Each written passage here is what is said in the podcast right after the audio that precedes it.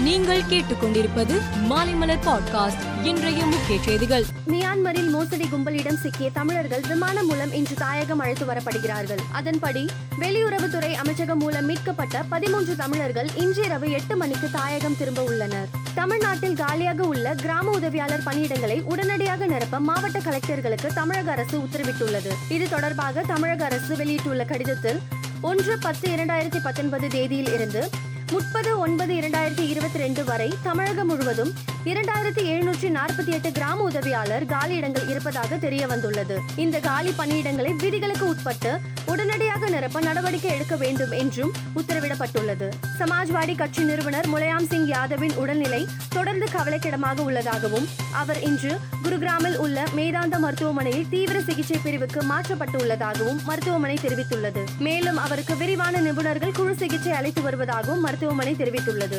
அகமதாபாத் குஜராத்தில் நவராத்திரியை முன்னிட்டு பாரம்பரிய கார்பா நடனத்திற்கு ஏற்பாடு செய்யப்பட்டிருந்தது. இதில் கார்பா நடனம் ஆடிக்கொண்டிருந்த வீரேந்திர சிங் என்ற இளைஞர் திடீரென மயங்கி விழுந்து இருந்தார் மேலும் இந்த இளைஞர் மாரடைப்பு ஏற்பட்டு இருந்ததாக பரிசோதித்த மருத்துவர்கள் தெரிவித்துள்ளனர். வாஷிங்டன் வடகொரியா முதல் முறையாக ஜப்பான் மீது ஏவுகணை ஏவியது.